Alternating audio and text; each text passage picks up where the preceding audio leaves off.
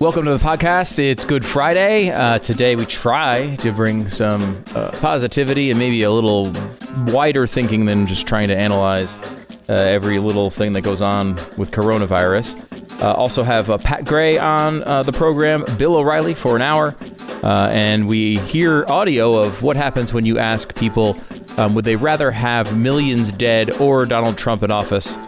Shockingly, the answer was not particularly easy to come up with for a lot of these people. And Senator Tom Cotton will also join us. He's the uh, senator who really called this uh, early on what might happen with coronavirus and why we needed to take it seriously. Uh, we'll get to all that on today's podcast. Also, we'll remind you on tonight's Stu Does America, we've found the cure for COVID 19, which is coming from the country of Turkmenistan, who just banned the word coronavirus, and now they have no cases. So we're going to try that on the show today, banning the word coronavirus, a coronavirus free program on Stu Does America. That comes up tonight as well. Uh, make sure you subscribe on your podcast platform to not only Stu Does America, but also this program, and rate and review. And be generous. I mean, you know, it's a holiday weekend. Here's the podcast.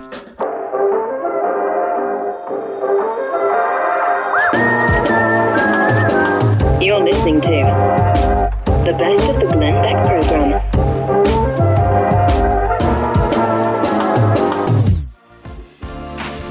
It's Good Friday.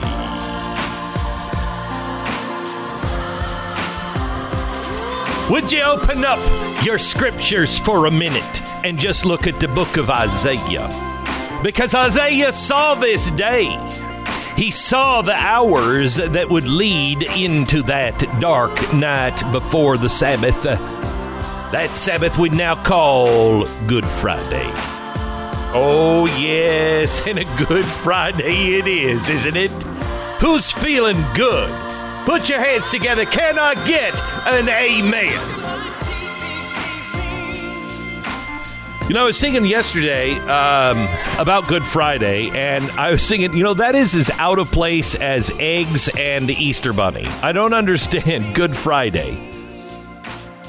At the at the first glance, at first blush, Good Friday has nothing good about it, especially this Good Friday.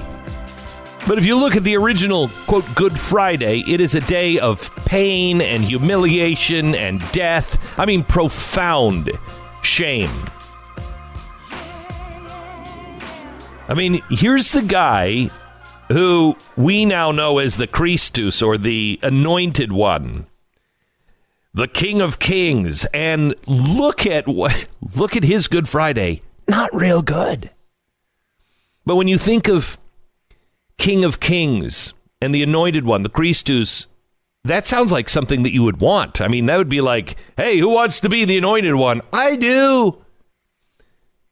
And then they're like, okay, here's what you need to do. Uh, now I, you know what? Where's that Jesus guy? He's pretty good.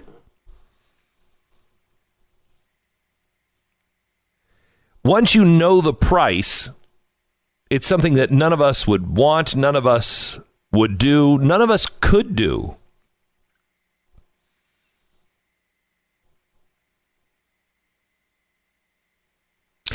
You know what? I wrote a book called The Christmas Sweater, and it's how I understand the sacrifice of Jesus because my mother sacrificed everything to give me one last Christmas present before she died, and it was a sweater and I didn't appreciate it at all. And uh, I realized how poor we were on that Christmas. And for a long time, that sweater haunted me because uh, I understood what it meant to her, and she noticed that it didn't mean anything to me. And I carried that guilt around with me for a long time, and I couldn't get past it. It's weird how many times how many what he did for us and how many times we still just reject it. We can't we just don't think we're worthy. We just don't think that we're good enough. We just give up all hope you know i love i love handel i love the messiah but it's not a christmas thing i mean part of it is a christmas thing but the hallelujah chorus isn't christmas you know i've been thinking this week about and we like sheep have gone astray that's that's leading up to Good Friday. If you look at Isaiah and chapter 53, open up your scriptures. Uh, chapter 53, we sing this thanks to Handel every Christmas, but it. And we, like sheep, have gone astray, and we've each turned his own way. But he knew that. He knew that in advance. He, he knows it still. And that's what makes Good Friday so incomprehensible to me. He knew that most of us wouldn't be grateful, some would still reject him. Those who knew chose his plan. We would reject him. We would despise him. We would mock him. We would nail him to a cross. And we still do it today. Look at our society. Look at what we're doing in our society. But he chooses us anyway. Listen to what he signed up for in Isaiah. For he shall grow up before him as a tender plant, and as a root out of dry ground. He has no form or comeliness, and when we see him, there's no beauty that we should desire him. I mean, this is. Who's signing up for this job? This is a picture of a little fragile shoot that begins to bud. It's grown off the edge of a stump that's cut right to the ground. The huge tree is gone. There's nothing there. There's this just tiny little tender sprout that could so easily just break away and die. And to make it even worse, the stump with its tender shoot is located in a dry desert. The chances of surviving the burning heat, the scorching noonday sun, no soil, no water, the chances of survival are slim to none. Hey, who wants that job? He's the opposite of the majestic oak that everybody's like, we cannot cut down that historic oak that has provided shade for our family for generations to come. He's a little shoot. He's got all the odds going against him. And yet, when we when we look at it, we still don't see any beauty. It's not there because it doesn't conform to what the world says is beautiful or desirous. Isaiah says he's despised and rejected by men, a man of sorrows and acquainted with grief. And we hid our faces from him. He was despised and we didn't esteem him. That's a, you know what's amazing is reading that Take the Jesus part out of it. We haven't changed a bit. It's easy to look at the people back then and go, yeah, look, they despised him. To the least of my brothers. Lord, when were you in prison? When, when, did, when were you hungry? When did I not give you to the least of these? Take that line and listen to that line again. Let me paraphrase it. But think about those people that we pass every day, those people who are invisible to all of us. They're despised, rejected by everybody. They're people of suffering, familiar with pain. But we turn our face, we look the other way. They're despised. And we don't we don't care. That's what Isaiah is saying here. That's the way Jesus was. We didn't care. We're no better than those in the past. And it's not to shame us. I really want to point out why Good Friday is good because it is truly a miracle. Surely he has borne our griefs and carried our sorrows, yet we didn't esteem him. Stricken, smitten of God, and afflicted. See, surely he has borne our griefs. It was our weakness that he carried. It was our sorrows that weighed him down. It's the thoughts we look at him and go, it, it's it's what he did. If you were back in that time, is this a punishment from God or a punishment for his own sins or a punishment from the law? It's him. Yet he took on our sickness, he carried our pains, and we regarded him as a criminal, a nobody, or worse, cursed and struck down by God, afflicted by God because somehow he was but he was wounded for our transgressions, our rebellion. He was bruised for our iniquities, our sins, our thoughts, our deeds, our broken promises, our greed, gluttony, cruelness, the darkness that we all hide, the things that we just don't care about, the people that we just are invisible. The people who are suffering right now in our own neighborhood, perhaps in our own house, but we don't do anything about it. I love this line. The chastisement of our peace was upon him. What does that mean? The chastisement of our peace was upon him. The brutal crucifixion, the, the punishment that he took, the beating, the whipping, it was the punishment for our peace. And I don't mean peace like, oh, peace on earth. I mean peace inside. The thing, you know how, at least it's me, I think about things that I've done in the past or things that I've said or failed to do, and I'll be driving in my car and the radio won't be on, or I'll be taking a shower, and I'll I, there are times that I'll have to go la la la la la just to stop myself from thinking. Maybe it's just me. That is peace. When that voice stops that tape, that's peace. That's why he was punished. So we wouldn't have to stand in the shower go la la la so we could stop thinking about the stupid things that we did. With his broken skin, his bruises, his broken bones, his pierced flesh, with his stripes we are healed. We're forgiven. And the ugly, the invisible, the shame, the horror is all turned into something beautiful a day of death and blood, the darkest day becomes the brightest. It becomes Good Friday because nothing could ever surpass this good. I'm going to share this with you today because it's the best news I could share you because none of our stuff means anything, honestly. All of the arguments on politics, Man, are you done with that? Because I am.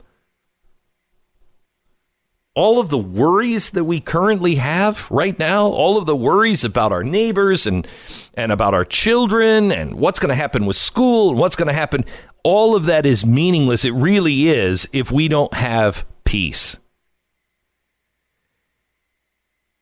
And I know from experience, the hardest one to forgive in our lives is us. It's me. It's you.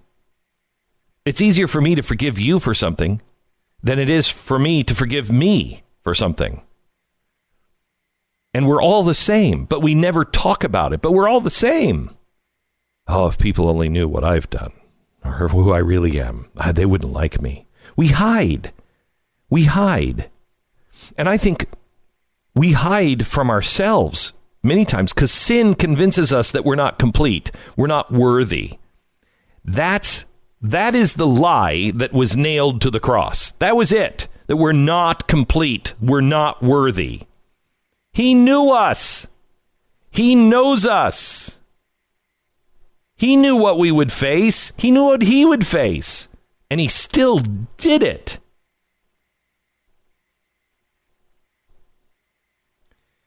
I want you to listen to me. If you are having struggles in your life right now, if you are at all feeling unworthy at all, if you are feeling that you are under this dark cloud, you are listening to this broadcast for a reason. I am speaking directly to you. You are worthy. Your life doesn't have to be this way. Your life is not going to change necessarily. I'm, I've been there, brother. I I was down on my knees and I was ready to end it all. And I decided, no, you know what? I'm going to stand up. And I wish I could tell you the very next day was different, but it wasn't. But today is, 10 years ago was, 20 years ago was. This happened to me 20 years ago, and I'm a completely different person. It takes work, but man, is it worth it. And it all revolves around what happened today and Sunday. He's there just to say, You're my man. You're, you're here for a reason. I've already done, don't worry about any of that. I've already paid for all of that. It's all fine. Let it go. I'm here to help you. This power is real. I know it to be true. And it is beyond what, no matter what you think, no matter how far down you are, it is more powerful than that. It has power beyond your need. And it will heal, it will make you whole, it will change your life because you're worthy.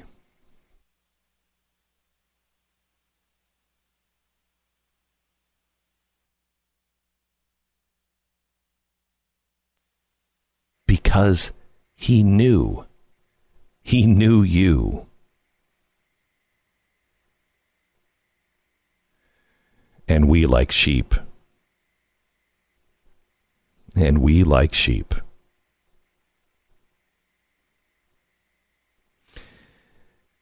The best news I could give you today is this too shall pass.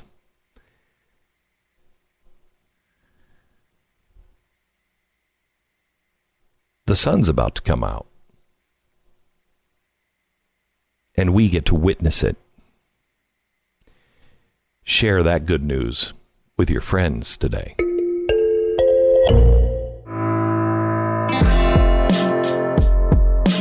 This is the best of the Glenn Beck program.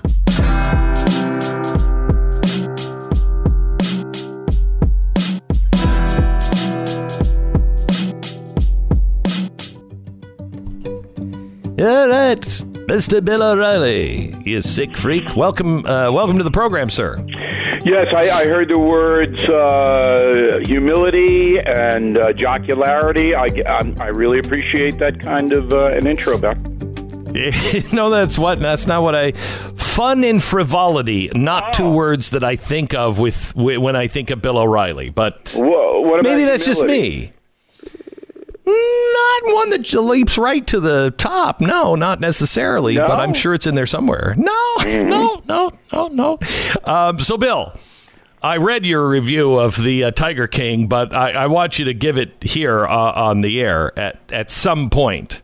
So we could either start there or whatever you think is uh, uh, newsworthy today. What is the Now, what's the big story of the week? The let's end with the Tiger yeah. King. But I have a right. question for all your listeners. Um, Yeah. They can think about until we get there.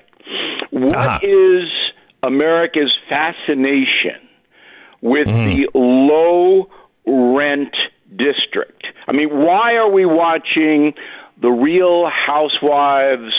Of, oh, I, I I can tell you why. Uh, you do really why- don't know? why? Really? Because we feel better about ourselves. We feel better about We look at social media and everybody's posting these beautiful lives and everything else, and it's all lies. It's all lies, but we feel bad about it. Then we watch The Tiger King and we're like, oh, we're better than everybody in this show. This is fantastic. I am I am finally better than someone. That's what it is. You know, that's not bad, Beck. I mean, I'll I'll, I'll buy you. into that a little bit, but I, Yeah. I, you know, how many tattoos can we see in in one uh, you know one program? I can't wait for your review. All right, right. Bill O'Reilly, what are the big stories of the week? Well, I think it's the uh, emerging war. Um, and again, this always goes back to the same thing between the far left, which lost their leader Bernie Sanders this week, and uh, trying to destroy the American system. Uh, It's not uh, just a hate Trump thing. It is for the New York Times, Washington Post, the media. That it's almost exclusively a hate Trump thing there. But for the the far left, the George Soros cadres, it's about really destroying and then remaking America. And they're trying to find a way to do that um, within the pandemic. So if they can destroy the capitalist economy, which in the short term is being badly battered, as everyone knows. But if they can really damage it in a long term way, it's going to be a lot easier for the next Bernie Sanders to get this socialism uh, into the system. So I think that's the emerging story that most people are not aware of. I, I will tell you, Bill, that um, uh, I'm really, I'm really disgusted by uh, so many people and how they are using this pandemic to try to, as you said, destroy America. Uh, you you have people now talking about 18 months of quarantine. There is absolutely no way on God's green earth any country can survive 18 months of quarantine. It's insanity. And they're doing it because this is the fastest road to socialism. This this is it. This is it. This is the thing that I've worried about and warned about for so long. It just came in a package of a virus. Yeah, and uh, you know, you and I are uh, simpatico or the day for Stu um, on this. So there is a uh, powerful segment, well funded, um, that has uh, co-opted some in the media to get the message out that our healthcare system is evil, which is, of course, isn't true. If you look at uh, deaths per million of population, we're far below all the socialized. We nations. are leading the world. We are leading the world. the The cure will come from us. The tra- the Yes. tests uh, have come from us. Everything that socialized medicine stands for, Italy and Spain are collapsing. They're collapsing. We didn't.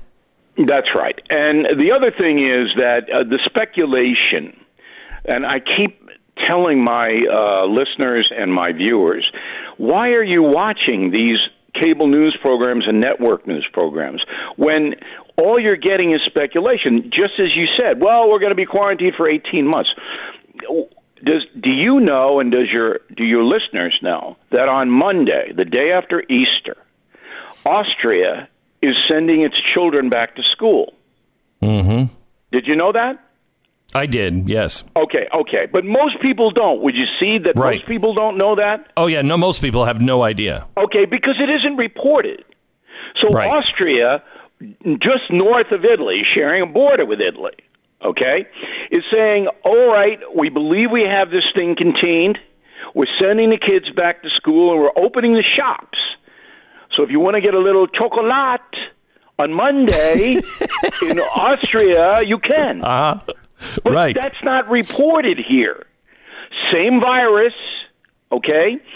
Same transmission in Austria as in the United States, but nobody reports this because it doesn't fit in to the wall of I- doom mosaic.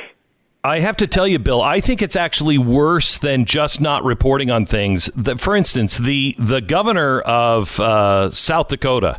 I'm sure you've seen her talks that she's been giving on the Constitution and you know how she's not going to violate the Constitution for this. She's keeping the state open.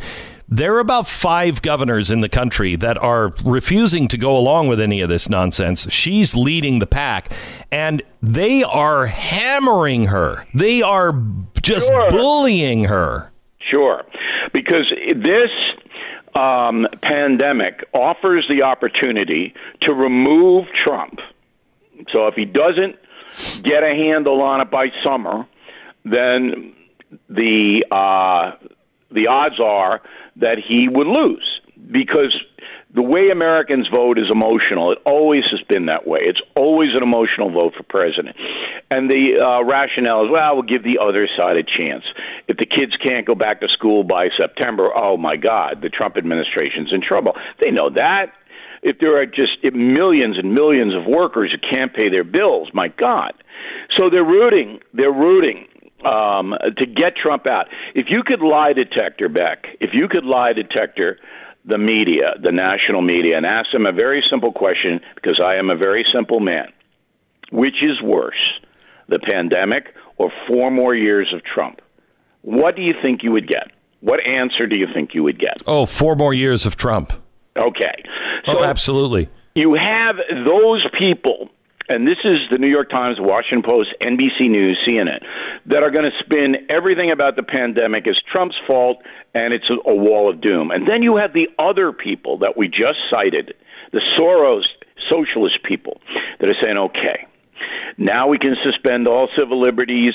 Now we can tell people what to do. Now we can change the economy. Now we can do all this under the guise of protecting Americans, under the guise. And, you know, it's the Reichstag fire on steroids. I'm not mm-hmm. going to go into that. Mm-hmm. okay? But that's what this is if you know your history.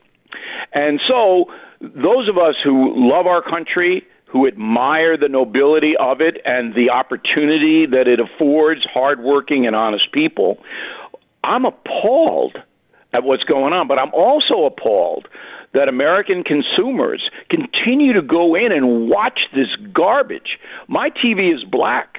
And the final thing, and this is self serving, and I'm sorry, I have had millions of views. I don't know whether you saw the New York Post this week.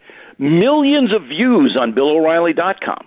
Millions since this pandemic began. Because I don't do speculation. This is a no spec zone, like the no spin zone. I just give you the facts as far as we can ascertain them. But that's not what's happening in the media in America. And people are panicked. People are acting crazy in some cases because of all this garbage. Well, there is there are two Americas now. There are the ones that are buying into this uh, snitch on your neighbor kind of thing, and I want the government to tell me everything and what to do. Uh, and then the the rest of America, which is this is ridiculous. I actually think, Bill, that this uh, this pandemic is real and it is dangerous, but I think the way we've handled it um, by shutting everything down and and going, you know, as you say, Reichstag fire, uh, and and in some places really very totalitarian, where you're sending police door to door.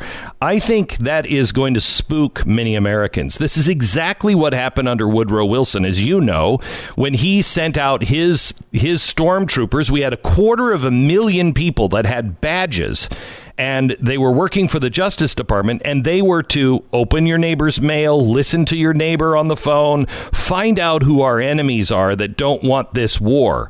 Um, and they arrested 145,000 Americans in about a two year period. It was disgraceful, and it it sent. Uh, the uh, left packing because regular Americans saw what this was turning into and went, whoa, whoa, whoa, whoa, whoa, whoa, whoa. This is not who we are and that might happen this time. I mean, this. Could, this could very, very well backfire. And you saw I mean, when, when, Sanders when, blow up. You saw him blow when, up. I mean, this maniac uh, screaming that uh, we can't have a private health care system here, and the stats are right in front of you. Right in front of you. You can see how much more effective, as you just pointed out, uh, our healthcare system is than that in Europe. You can see it. Yet this maniac, Sanders, still won't concede still because that's a way to control the population through their health care. All right, if you're dependent on the government for your health, you got to do what your government tells you to do. But getting yep. back to the pandemic, I mean, we have people. I, I was walking uh, the Terror Dog, Holly the Terror Dog, who has three million Twitter followers, if you can believe it. So I'm walking Holly the Terror Dog, and then um, across the street there's a, a, a lady with a mask walking uh, some Doxlin or something. So I'm about 12 feet away, not six. I'm fine. I don't have a mask other than when I rob a 7-Eleven. I I do use the mask for that. Right. Um, right. But I say to her, "Madam, how are you?" I'm fine. And then I hear a muffled, "What is the all right, and I go, uh, "Can I ask you just a question? What what is that protecting you from in the open air on a lane where there's no other people?" And it was like silence. Uh, what is it protecting you from? Um, and of course, the lady doesn't know, and the lady is so scared to death that she feels she has to wear a mask to walk the and when there's nobody around, but if you say that, you're going to be crucified unless you say this is a vicious disease, and it is, because nobody knows how it spreads. It's not defined. No one knows. I have people who've gotten this thing. They have no blanking clue how they got it. They stayed inside. They did what they could. They sprayed themselves with Lysol all day long, and they still get it. They still get it. So this is that's fear. When you don't know, all right, when it's going to hit you or why. That's fear. So we have to take that. But here, Beck, here's the headline for the Glenn Beck program on Good Friday. Are you ready? Yes the Disney Corporation, which controls most of America. People don't know that. But the most powerful entity in America isn't the Democratic Party or the Republican Party, it's the Disney Corporation. They signal this week what's going to happen. Iger, on his way out with what three billion dollars, said, "You know what we're going to do? We're going to take everybody's temperature that comes to our park. Mm-hmm. So when you go to Disney World." Or Disneyland, you're going to buy your ticket, and then there'll be a guy, just like there is with the airlines, checking your bags and you, with a little thermometer thing. And if you have a fever, you can't come in. If you don't, they'll let you in. That's going to be everywhere, everywhere, mm-hmm. even your local yeah, my, restaurant. Yeah, okay. Microsoft Microsoft has already developed something that will set off alarms if you it just will scan you as you walk in through the door just like a camera and it'll scan you if you have a fever it'll set off an alarm. They've also uh, developed something where if you're not wearing a mask it will set off an alarm and they're using Whatever those now trying to Right. Yeah, Disney yeah, signals, it's coming yeah, we're going to open our parks, and this is what's yep. going to be. The problem is, you pay so much money for your ticket at Disney, that'll give you a fever. I know. I, mean, you're know. paying so much money. it's two thousand dollars to get in, so your your, your fever's one hundred and five.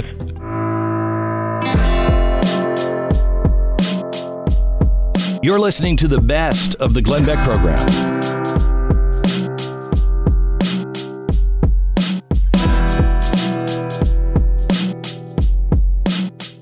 One of the guys who saw this pandemic for what it was early on was on our program, among other programs, uh, trying to ring the bell, is Senator Tom Cotton, and he is joining us now. Senator, how are you, sir?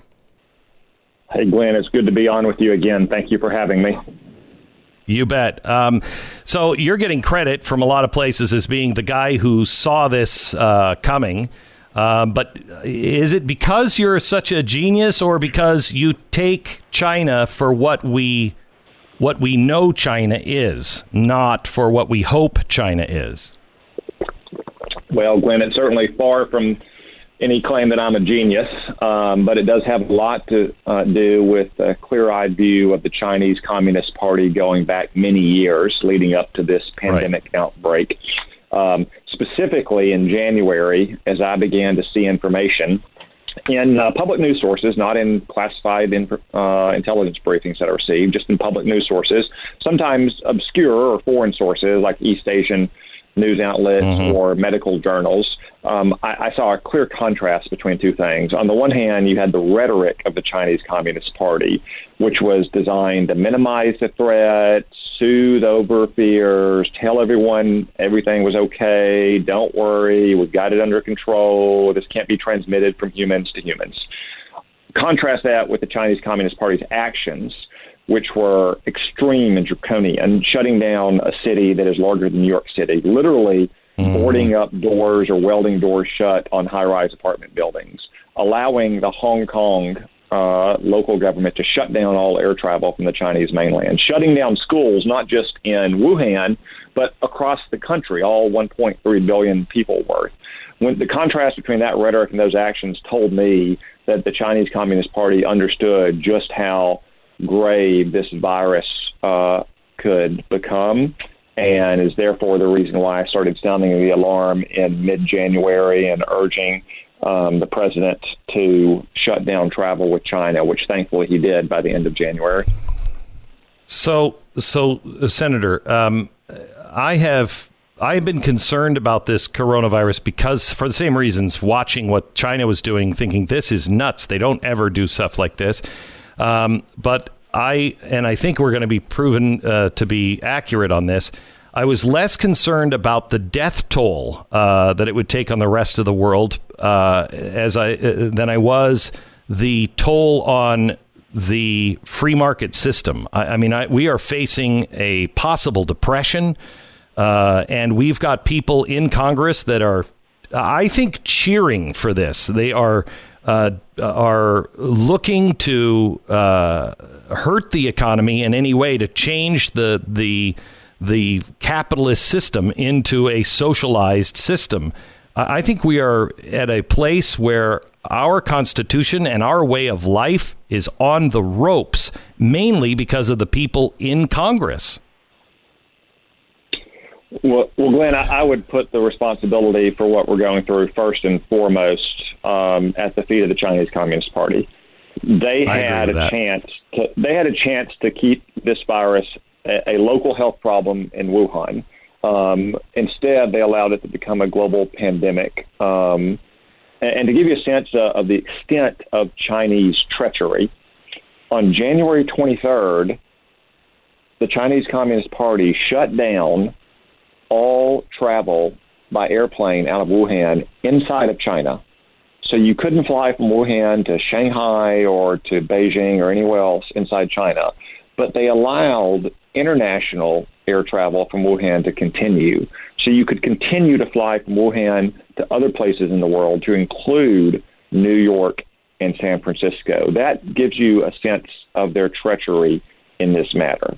Now, you, your more fundamental point, though, is very important, and I share your concern about what this virus has done to jobs and our economy, not just here in the United States, but in all of our allied countries uh, as Entire well West. across Europe, in Yep. in Japan, in Singapore, in Taiwan, in South Korea.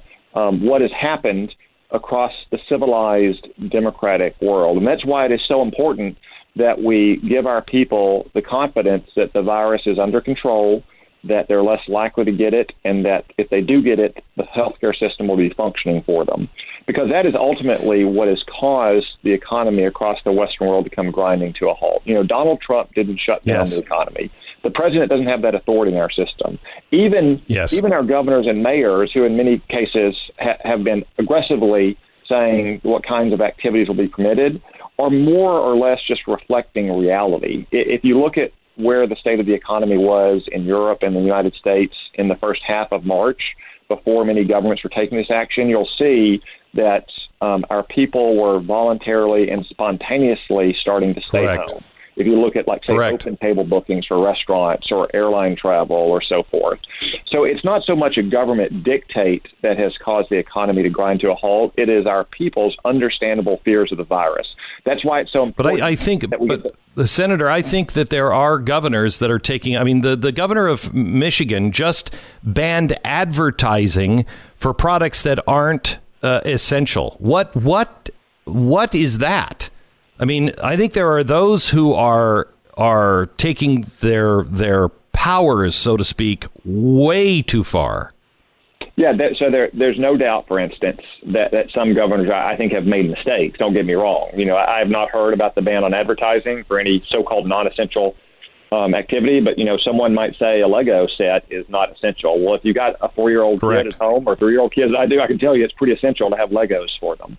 Um, likewise, in in Virginia, uh, the governor extended the stay-at-home order until I think mid-June.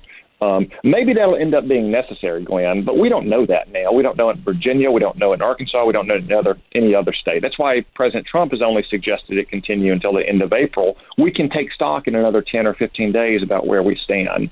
So there's, there's no doubt that some governors and mayors have made bad decisions. But in the end, what is more important than what any governor or mayor does is that we have the techniques um, and the practices in place that we can stop the population wide measures we have now and return to traditional public health control, which is case based measures. So rather than saying everyone needs to stay at home, we can just identify those people who are sick and those people who've been around them and tell them you individually need to stay at home. And the president So- outlines that at his press conferences and what we're doing in terms of getting testing up on a rapid basis, getting antibody testing, producing masks, not just for doctors and nurses, but for people at the workplace, and so on and so forth. That's how we give people confidence to get back to something like normal life. And do you have confidence that we are taking the steps right now? I know we ordered 500 million masks uh, for the stockpile. We're ordering all kinds of medicine, et cetera, et cetera. Hopefully, these tests come online. Um, but are you are you uh, comfortable that if this thing comes back with a vengeance in the fall, we're not going to have to go in shutdown again? We'll have the tools to make sure that our medical uh, system won't collapse on us. Well, first off, Glenn, because there's so much unknown about the virus still, I, I don't want to say I have total confidence in that. Uh, there are no guarantees right But now. But we're taking this. We're taking the steps that we know. You feel Yeah. we're taking those steps We're- that we should be taking. at this point, um, after a false start or two related to testing at the CDC and FDA in early February, we are rapidly scaling up our testing capacity as quickly as we can. The world's very okay. best medical researchers and scientists are looking into every angle for possible prophylactic drugs, therapeutic drugs, and yeah. vaccines. We are producing the kind of, again, personal protective equipment, not just for doctors and nurses, which we, of course, must have, but for people to get back to work. So if they're working on the factory yes. line, they can have the masks that they need. Because ultimately, it's those steps that will allow us to get back to something like normal so we can get out of the situation we're in now, which is buying time through population based measures to produce all those things. So, uh, Senator, we're talking to Senator Tom uh, Cotton, uh, the guy who was leading the charge on uh, the coronavirus. Let, let me um, let me take you back to China for a second. Um, what they've done, you could argue, is an act of war. Uh, I mean, they've killed more people than than died in World War One um, uh, by far. Uh, they have disrupted our economy. Anybody who would do this as a terrorist strike, we it would be war. Uh, I don't want war, and I'm not suggesting war, but uh, our relationship with China cannot go back to the way it was, where we just believe what they say and we ship all of our business over to them. Uh, agree or disagree? That's exactly right, Glenn. Uh, I can already tell you that public opinion in this country ran very strongly against China, no matter what business or financial or media elites believed. I mean, that's because a lot of Americans have a lot of reason to be hostile towards China. If you work in a factory and your job has been outsourced to China, if your industry, like rice farmers in Arkansas, have seen their proprietary intellectual property stolen or their computer systems hacked, um, if you're appalled by the way China forces women to have abortions or harvest organs from political prisoners or smashes uh, Christian churches or interns, religious minorities, in mass gulags. Um, and now to top it off, they've unleashed a pandemic on the entire world. So things are going to change and they're going to change rapidly, not just in the United States, but all around the civilized world. Because yeah. I can tell you, public opinion in America and not just America, views China as a pariah state. Well, I will tell you though what they're doing to France, where they're saying, "Hey, we'll send you some gowns, we'll send you some PPE stuff, and, but you're going to have to take our 5G." Uh, boy, I think if if the if the public really understands how they are trying to profit off of this and extort business out of countries, I I, I think China will be the pariah of the world. Yeah, and, Glenn, they're doing that all around the world. They're trying to exploit this crisis that they created. Um, and, and, in many cases, what they're sending is a reflection of Chinese quality control turns out to be defective anyway, as you yeah, saw in the Czech Republic or in Spain yeah. or elsewhere around the world. So I, I think, again, yeah. the, the peoples of the democratic West, no matter what some of their leaders may think right now, will increasingly view China as a pariah state, and that means that we're going to have a fundamental reassessment of our relationship with China. So, for instance, I think one of the very first things we have to do, like starting now, is to bring back manufacturing of basic pharmaceuticals and medical oh, devices yeah. and medical supplies to this country. We cannot continue to allow China to control the market worldwide for items that are essential to life and to health. Agree. Senator Tom Cotton, thank you so much. You can follow him at Tom Cotton AR or you can find him at tomcotton.com. Uh, Senator, always good to have you on. Thank you for your good work. Uh, we'll talk again.